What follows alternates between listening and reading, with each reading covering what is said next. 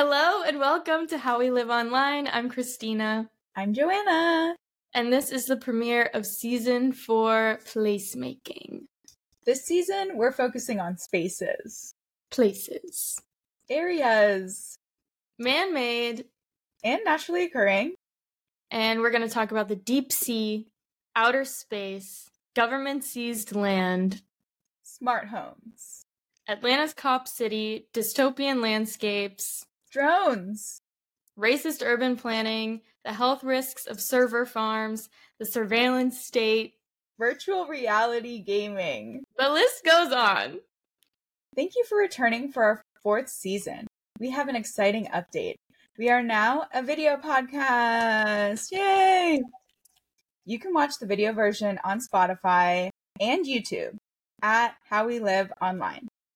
And please be sure to follow us on Instagram for the latest updates, rate us on Spotify and Apple Music, and subscribe to our brand new YouTube channel, which is also called How We Live Online. And I'm going to be starting up a video essay series on that channel in the coming weeks, so stay tuned for that as well.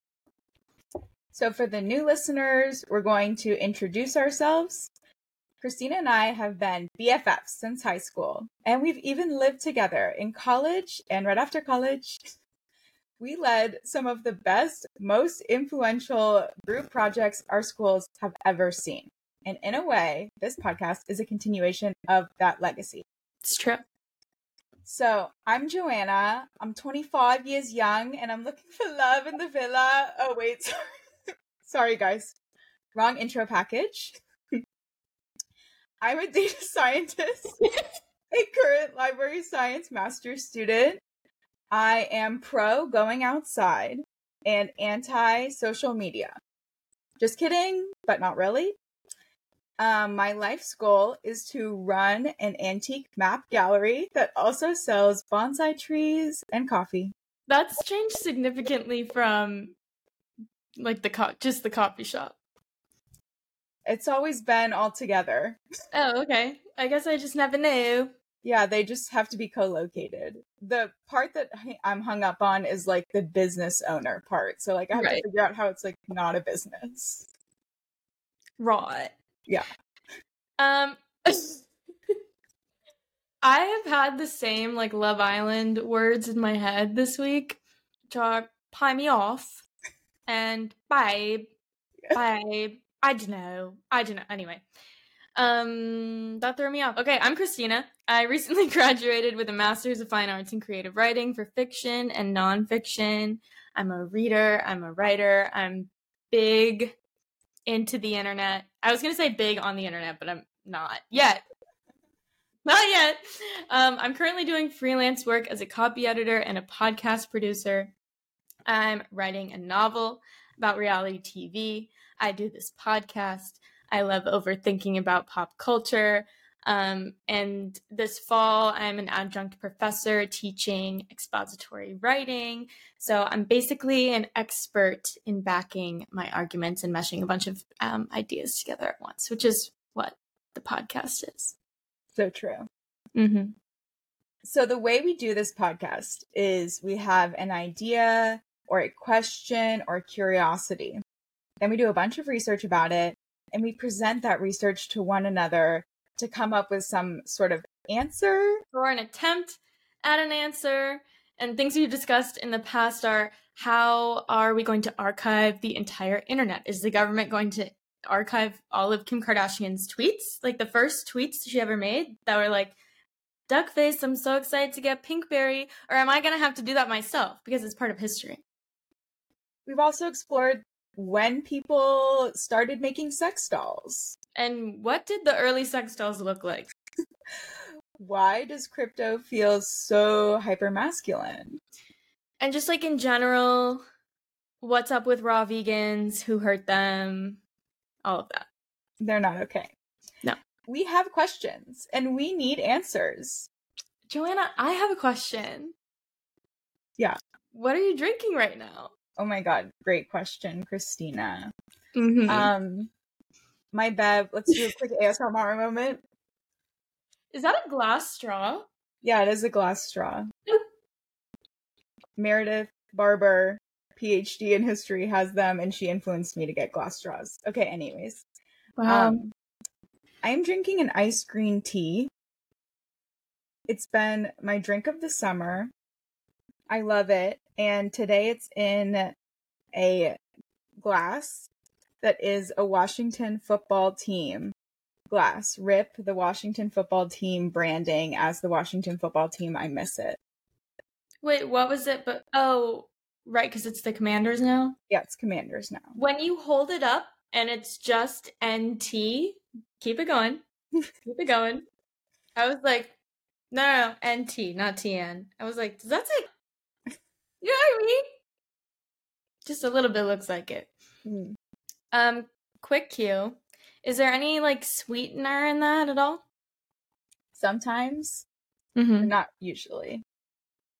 Typical. Me? I'm drinking an iced coffee that I had this morning, and then it's now only this much, and I'm over caffeinated, frankly. Yeah. I don't need any more of it, so I probably won't be drinking it at all. You don't have that But it left, here. So. Yeah, and it's really good. It looks made like it a great color. Your peanut butter color. Yeah, I am starting a movement, peanut butter colored coffee. That's the best ratio of oat milk to coffee for me. As Joanna and I were thinking of all of the things that we could talk about for this season that is focused on place. Um, first, first and foremost, like I would say that the thing that really drove us to this idea was drones and like my general hatred for drones and like this idea of like who owns the space around us because it seems like every space is owned by something. Um, and we ended up on this idea of what's at the bottom of the ocean is none of my business, which I was like, Joanna, people keep making this joke over and over on the internet. What's at the bottom of my ocean is none of my business, but I'm pretty sure I saw it like a long time ago and people are just saying it again. Never heard that. Never And heard. I've never heard that phrase, and I think it's hilarious.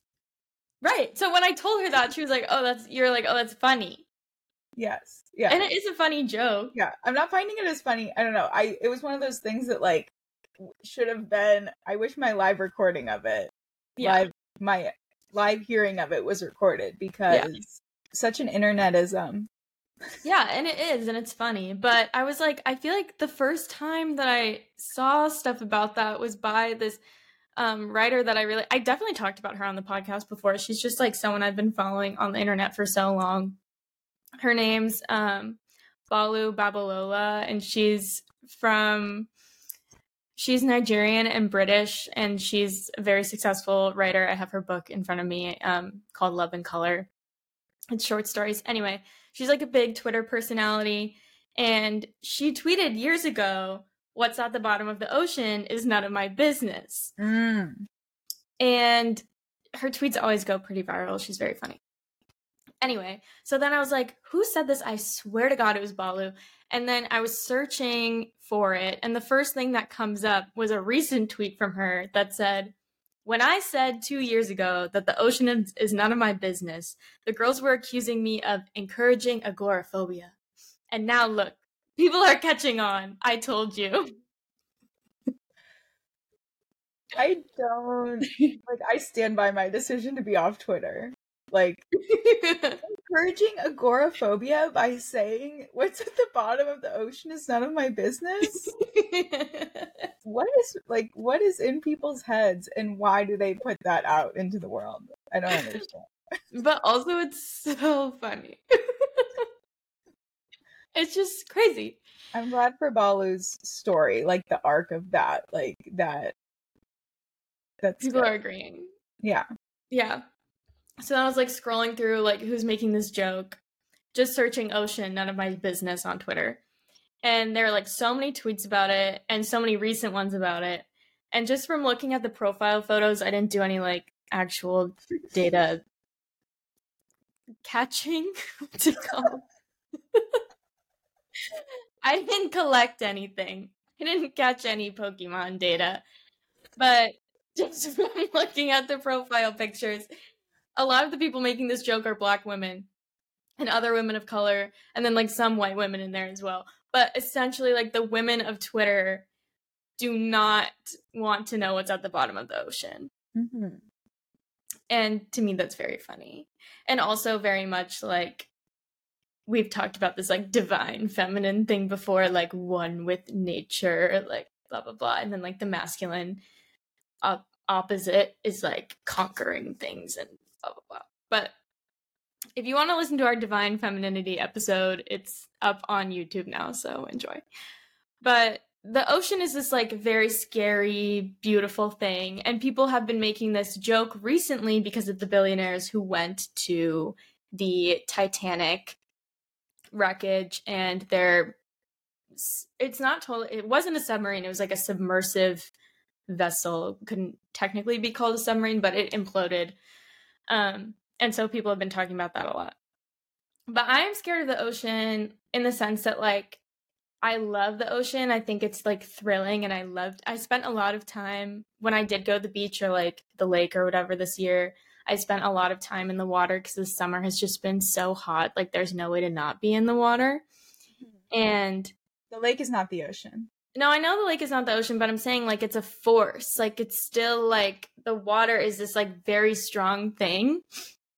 And I feel like it is similar to like playing in the ocean to me is very similar to the thrill of like playing with a mean cat.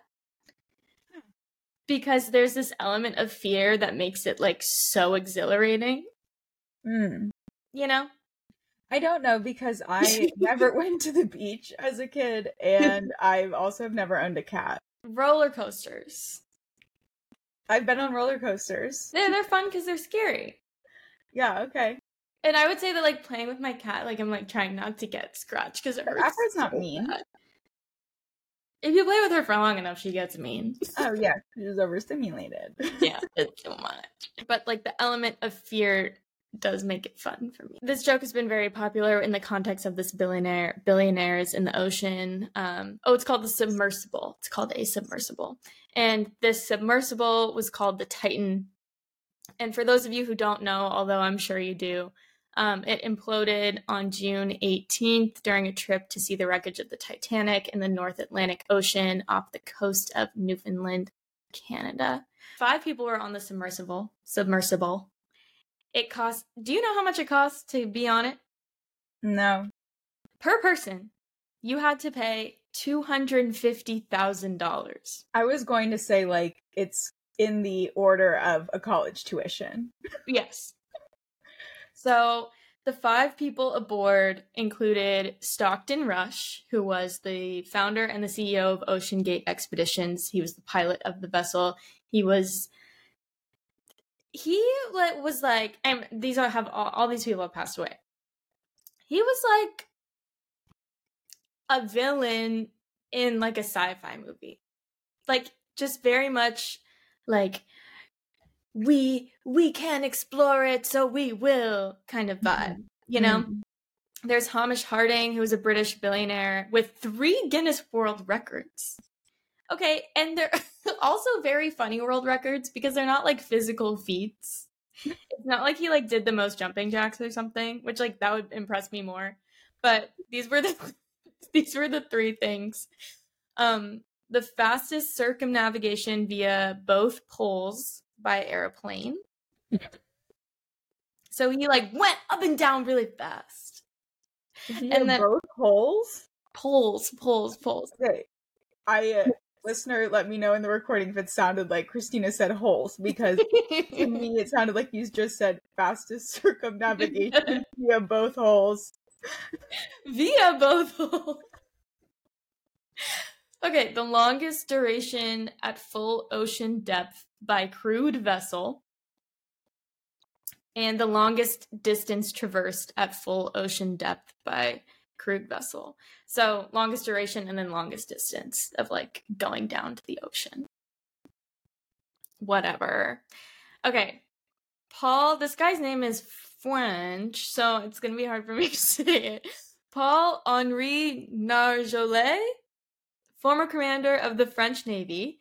Um, he, yeah, he had completed 35 dives to the wreck of the Titanic himself. Then he pays $250,000 to go on a little submersible down there. I'm like, you already went 35 times, in fact. Why are you paying like a quarter of a million dollars to see it again through one tiny little window. There's one window in the thing. Shahzada Dawood was a Pakistani businessman. He was the head of Engro Corporation, which was one of the largest conglomerates in the country um, of food, agriculture, energy, and telecommunications. And he was there with his teenage son, Suleman. So those were all of the characters on the ship. And because I can't empathize with these people, I think I can with their families. Like I would that is obviously tragic, but because I'm having a hard time empathizing with them, I'm comparing them so much to the people on in the movie Glass Onion. Hmm. I can't stop. Like Yeah. I'm just seeing them as that. That's funny. Yeah. So sorry to them. But okay. Here's some facts about the wreckage. The Titanic wreckage was 12,500 feet deep in the ocean. Now, Joanna, I ask you this question. Mm-hmm. Let's say you're building a vessel to get you 12,500 feet deep into the ocean. Okay. when you're building it, you're like, okay, I have to go 12,500 feet deep, so the vessel should probably max out at what depth would you try to Oh, do? like what depth could it withstand? yeah, would you try to make it withstand? Probably more than that. I think that in the ocean, it would probably be tricky because, like, you know, pressure is, and obviously it imploded. So pressure was the main adversary. But I think pressure kind of like probably increases very fast. So it's probably hard to like really overshoot it because it would have to withstand like maybe not exponentially, but just like a lot more pressure for every additional depth it achieves. But more than that. Do you want to know like what it maxed out at? What? Because I'm going to tell you. Yeah. Well, in meters, it's 4,000 meters, but in so in feet, it was 13,123 feet deep. so like 600 more so like feet than it you get you they they literally gave themselves 600 feet of like wiggle room. Yeah, I I would like to know like how like what pressure like what's the difference in pressures at those points? Cuz like how much of a technological feat would it be to really like get those increased pressure points, you know? But navy navy vessels like submarines are always built to go like thousands of feet deeper than you're supposed to be able to go. Hmm, interesting. but it's also the U.S. Navy. But so that was a real that was real close, very close, and um, within hours they lost communication with the people that they were communicating with, and they only had ninety six hours of oxygen. You know, oxygen tanks connected to this submersible, so they essentially started this ticking clock immediately once they had lost communication. And even if they were able to resurface without the communication to the Ocean Gate people, they still wouldn't have been able to actually get out of the submersible Hmm. because you could only open it from the outside. Oh. And they had sealed it from the outside. It was sealed shut with like 17 very intense bolts. Okay. Huh. I yeah, an ocean um ocean engineer would love to hear from you on some of these things like cuz yeah, it sounds just yeah, like a recipe for disaster. Also really funny that the company is literally named Ocean Gate and like anything gate is like what the the suffix they use for a bad thing post Watergate. Oh my god, that's funny. I thought you were going to say, oh, I guess that's Cengage learning or whatever. The like the online encyclopedia thing. Something gate, right? oh, Gale? Or Cengage. Oh, I don't know what I'm saying. Yeah. Ocean But Gate. yeah, Watergate. Literally Watergate. Yeah. Ocean Gate. Watergate. okay, so you're we agree that like this was pro- this is like a bad design. We're not engineers. Yeah, I don't know. Like that's what I'm saying. Like because it Yeah, but so wouldn't you think that an, an ocean engineer who is this is their job would probably think that that's a bad idea as we think it's a bad idea? Well, this is what I'm saying is that like we think it's a bad idea, but I don't know the physical constraints of the ocean that Yeah. you're up against when you're engineering.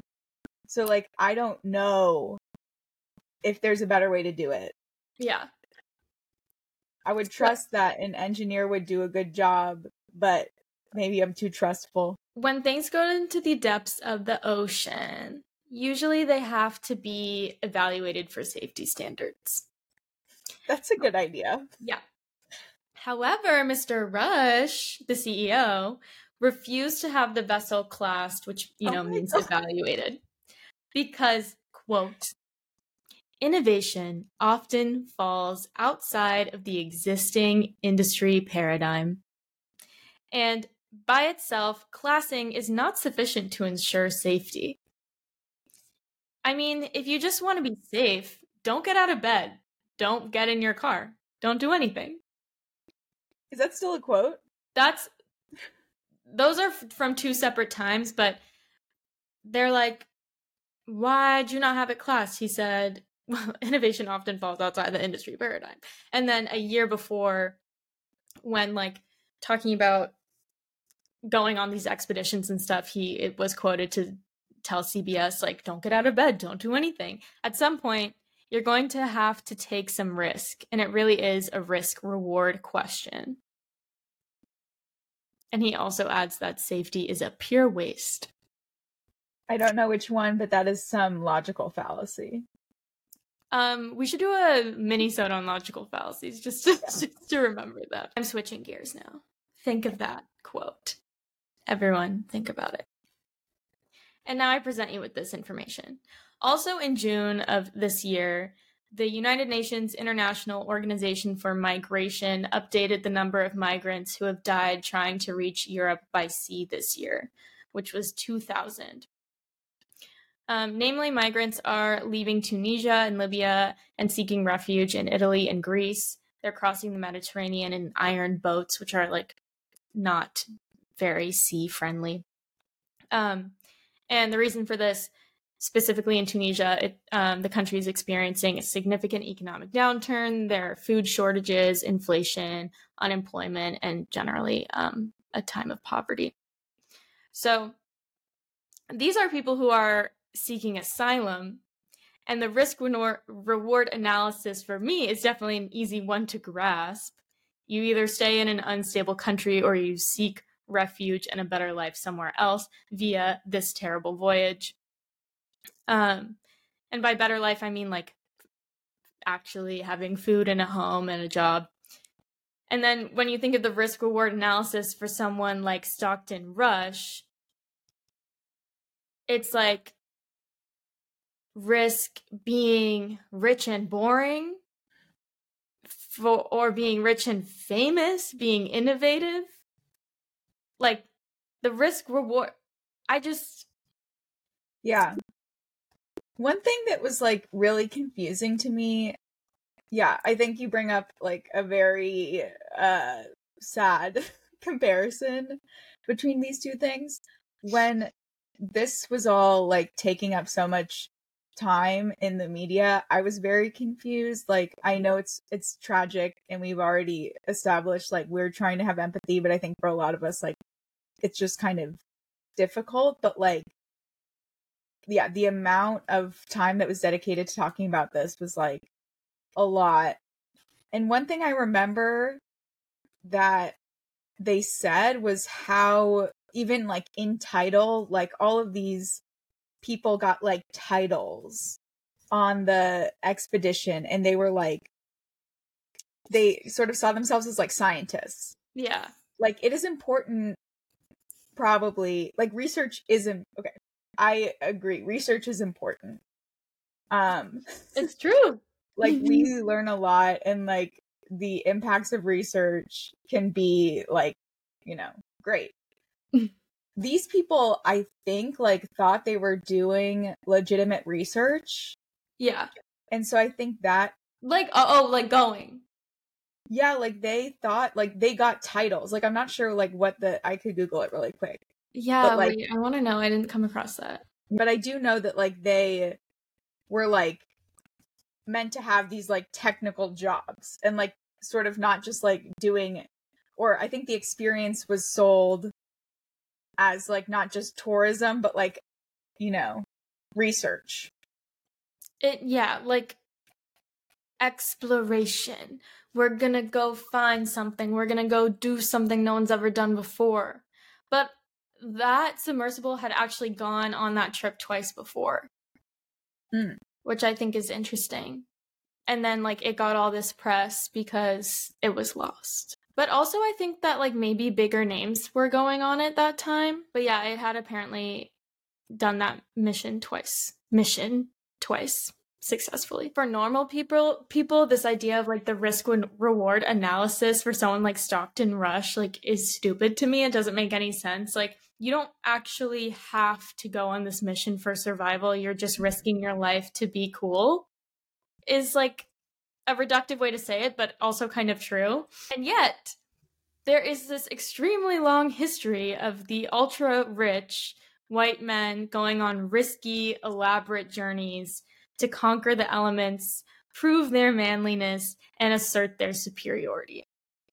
So I'm just going to run us through a few. And then I'm we can so excited.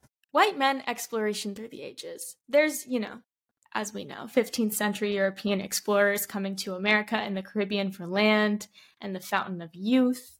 Um, there's, we're going to skip kind of far into the significantly this time in the 1850s ish, late 1800s, early 1900s. Um, this American westward expansion, the belief that white settlers were destined to expand democracy and capitalism across the continent. They used God as the way to justify the removal of Native Americans and push white people to um, the edge of America. And so that is what?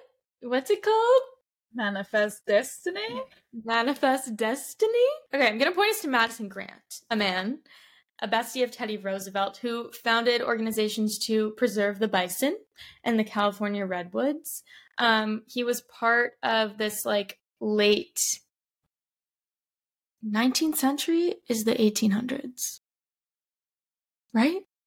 I don't know. Not the right person to ask. 1890s ish group of conservationists who created the in quotation marks conservationists who created the national parks um, but with this eugenicist undertone. So grant um, reportedly wrote that humans had in quotes complete mastery of the globe and his generation had quote the responsibility of saying what forms of life shall be preserved. Makes you think. Makes you think. Who deserves to expand? Also around this time this is a big time for crazy white guys going all across the land.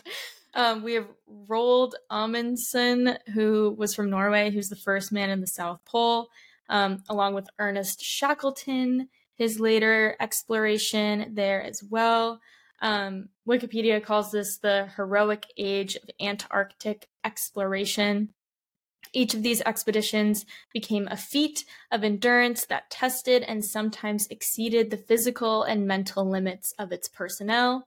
The heroic label bestowed later recognized the adversities which had to be overcome by these pioneers, some of whom did not survive the experience. A total of 19 expedition members died during this period. So there's this idea of heroism, like conquering the elements, going through these physical challenges to go to an untapped part of the globe. The Titanic itself also was happening during this time, 1911, um, which I like. I don't know why I assumed it was like a cruise, but it wasn't. Did you know that? It was just to go across, right? Yeah. Like, how people got across. Yeah, it was for, I mean, obviously it was like a luxury voyage, but it was from England to New York and it was for like rich people who were moving to New York. I didn't Did realize that such a thing as a cruise. at the time. Yeah. I don't think so. But I was just like, this looks really fancy in the pictures of Kate Blanchett. I never watched that whole movie. I think I have once, maybe. Isn't it like it's too long? Yeah. Can't watch long movies. Me neither. So we have that like very significant period of of exploration. Fast forward to now, one could argue that we've like run out of land to look at. Um, and people are starting to go to space, go to the depths of the ocean. People are um, climbing Mount Everest. Joanna, as someone who goes to national parks and things, how much does it cost for you to have like an annual parks pass to like park there or whatever, or just go? Um, the annual pass is like eighty dollars. And what does it give you? Just like access to the park? Yeah, it's basically parking. Like you can enter any park on foot for free or on bike. Mm-hmm. Um, but I think they go to like the national parks foundations, which like support the upkeep of the parks and like getting rid of the trash that people bring, all that stuff. The trash. Yeah. Um, how much do you think it costs to hike the app trail? oh, I don't know. Just guess. Like if you had a good guess. I mean, I I would feel like you guess. would have a I, guess. I mean, the only way I can analogize it is to like less expensive than it would take to live in the real world during that same time. Like, are you counting like food and Food, gear. I don't know about like paying your rent. I guess not that part. yeah? I would guess like three thousand to five thousand dollars. I mean, depending on how much. Like, I'm, I'm guessing can really vary. Like, if you Yeah. spend a lot of money on things versus not. Yeah. Just a quick Google because I was curious. It said like five thousand to seven thousand dollars, which is like, again, when you compare it to like living in, like the average person paying their rent and stuff, like it's mm-hmm. not a wild and crazy thing. Because what it's like a five month, Yeah, Hey. something like that. yeah. But how much do you think it costs to? This is just like the price is right, but for hiking. How much do you think it costs to climb Mount Everest? Oh. I would guess like at least ten thousand dollars. Joanna, I need you to know this fact. I don't want to know. The permit, just the permit, Mm-hmm. Is $11,000. Wow. And the price total to climb it can be between thirty and $60,000. How long does it take people? Mm, good question.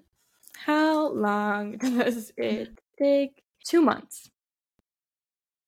Wow. That's actually longer than I thought. Like I thought it was. Uh, no, you know, I don't know. Never mind. Okay. I would literally never do that. I love thinking Of about things. would never do it. Like, No, I know, but like even with the money, but you would never. I think the more interesting thing is like I would never do that. oh, because you would do something kind of like that. Yeah, like I might realistically hike like you know a different mountain that is big and crazy. Yeah. Not that Yeah, you can't do it, I have a problem going on like a five mile hike. A five mile hike can be really long. Like, Yeah, it's five miles. yeah, the hike I did up to Mount Washington was five miles. The up, Yeah, then back. yeah, Whoa, because it can be five miles, really steep. you're so strong. You're literally Ernest Shackleton. I am kind of curious, like the difference in all of these names and people, and like who. Because I think one theme that is coming up to me right now is like government versus like individual Mhm. exploration. Yeah. Like, because I think individuals have been like contracted by the government to explore and like research Mhm. areas like an astronaut. Like, I don't think we would call or think of astronauts as like rich people exploring for the sake of exploring. yeah. there's there's it's on a spectrum but like i guess i'm curious like how many of these people like was shackleton like just on their own going to antarctica i don't think so but there was like this piece of like claiming the land for the united states which is Yeah. like weird and even like the fact that antarctica is like divided between like seven nations or something is just so weird like Yeah, who wants it?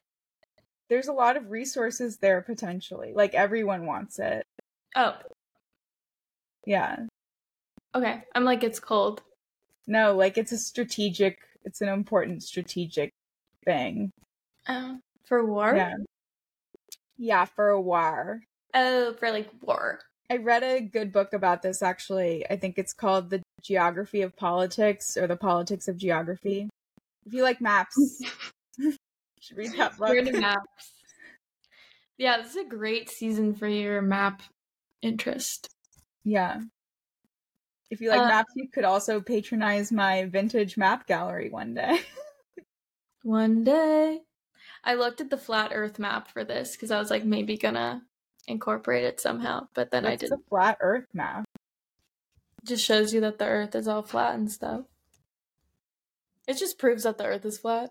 Because all maps are flat. Like the No, but- definition of a map is that it's a 2D representation of the It's Earth. like it's like a globe. Like let's say you have a globe. imagine that. And then imagine looking down. Joanna picked up her globe. And then looking down at it. And then it's a circle. It's a map that is a circle. okay, I'll look it up on my own time. Okay. It's true.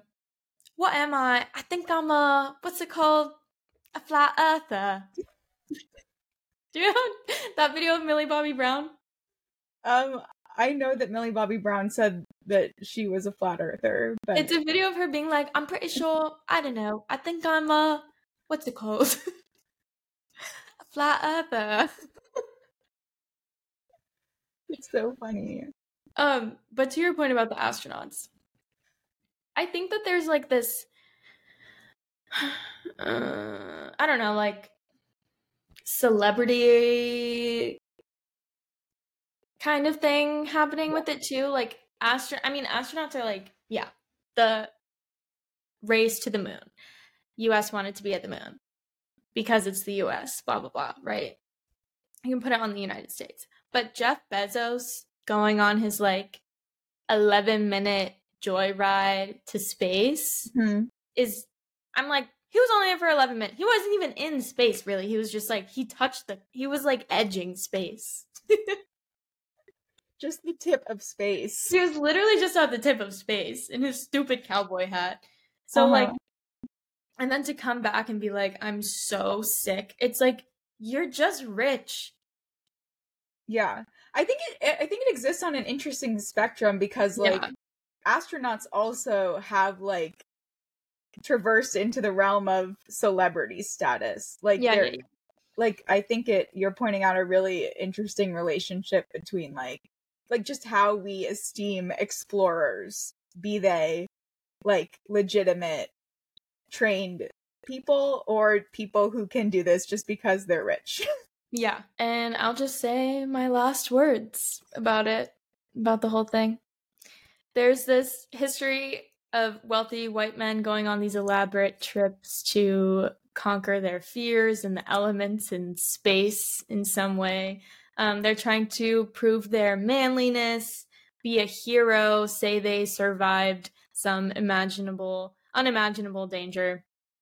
Um, but they're also like on this trip to go see what the the peasants in their lives like will never ever ever be able to see because they can't afford to they can't like they literally can't afford to go and they also can't afford the risk of dying because when someone who is the like main supporter for their family goes on a trip like this, they are actually risking not just their own livelihood, but also their community's livelihood. So Mhm. that's just like never going to be something that, like, even given the opportunity, someone in that, I can't imagine that someone in that position would ever take the risk, you know? These explorer explorers are using it, are using this like exploration or these journeys to assert some kind of superiority. And their answer to the question, just because I have the means to do it, should I? is always yes. And we've talked about this idea before um, in the crypto episode, but like this idea of, well, someone's going to do it, so why not me? Someone's bound to create cryptocurrency. Someone's bound to create a lifelike doll that we can fuck. Someone's bound to stick a camera in every public crevice. Someone's bound to make a generative AI that can replace the human workforce. So, like, why can't it be me who beats them to the punch? Like, that is the line of thinking that I see in all of this. And I think it's something that we're going to continue to talk about over and over again. But like this excuse of human humans are walking towards this kind of innovation. Why can't I be the one at the forefront? Is is like cowardly to me. Like actually, we won't invent it if you don't invent it. Like that that is a possibility. You know. Mhm. Yeah. It's funny, like, because you also point out, like, 11 minutes in space, or like this, like, Mhm. small porthole through which you're able to, like, see something. Yeah. It's like, is it really, like, as you're saying, like, is it really that cool? Like, like, is it not just dark? wouldn't you be upset, like, that, like, Susie's, like, funny trip to the grocery store is, like, gonna get more, like, attention at the dinner party, like, than you explaining, like, oh yeah, I was in a metal box for 96 hours or like 11 minutes and like oh yeah i was near space but like It's like, oh my god, what does things. look like? Oh, I just saw like a blank, like the blank sky. yeah i've seen earthrise like I, you know, I could, I could Google better pictures of the moon than you could ever explain. yeah you're not the ej webb telescope And if Susie is a really good storyteller, no one cares about Exactly. your space. yeah. That's that's where we land, haha, on first episode of the season. I just wanted to talk about like all these freaking billionaires in space. Why is Mhm. why are all these why are all these old white men going going to space, going to really cold places? D- it literally all I was thinking about when I was doing this research, I'm like, more money, more problems. Like literally just inventing inventing risk. yeah i think they don't encounter it daily. yeah i think too like probably maybe they should study psychologically like the reward mechanisms in these people's brains like i wonder if like having so much money you've just completely like fucked up your neurochemistry and like can't have reasonable goals anymore you know what i'm saying? Like i can't imagine like not being satisfied by like doing something normal and like feeling like you have to like goal setting. Like put these people in therapy and like teach them like goal setting. Do they not? Like why can't you get like a normal high from like achieving normal things like the rest of us Elon's therapist is like, Elon, Elon, like, how how's your life at home? Like, how's Grimes? Like, are you guys co-parenting okay? And he's like, I don't care. Me and Bezos are working on Twitter in space. We're gonna Yeah. send Twitter servers to space. And she's like, but Elon, like, what about your son, Algebra? Like, is Algebra doing okay? And Elon's like, ah, he's a lost cause. But Elon, he's only five. Maybe you and Grimes could like go on a picnic with Algebra. i'm only gonna picnic with algebra if it's by the la- sea of tranquility me and Grimes will go to the Fountain of Youth, and then I will become my five year old son, Algebra, and then we can be brothers, and I can finally have true companionship. Next time, we will be starting uh, the first of a two part two part episode, two part series on um outer space. Whoa. Gone from the depths of the ocean to the most outer of spaces. Mm-hmm. Um, so next week in the first episode of that two part series, we will be talking about artifacts in outer space, cultural artifacts. What if we put out there for the aliens to discover of us? And who knows, maybe we'll get into a little bit of colonization in space. What mm. kind of ideas are out there about how we could live in the moon, live on Mars, stars on Mars? Okay. If there's something that you would put in space for an alien to find, what would it be? Oh my god. I've already done a little bit of like looking at what they've put out there. It's so funny. Honestly, I don't know. Like what? First thing that comes to mind, rabbit vibrator. Oh my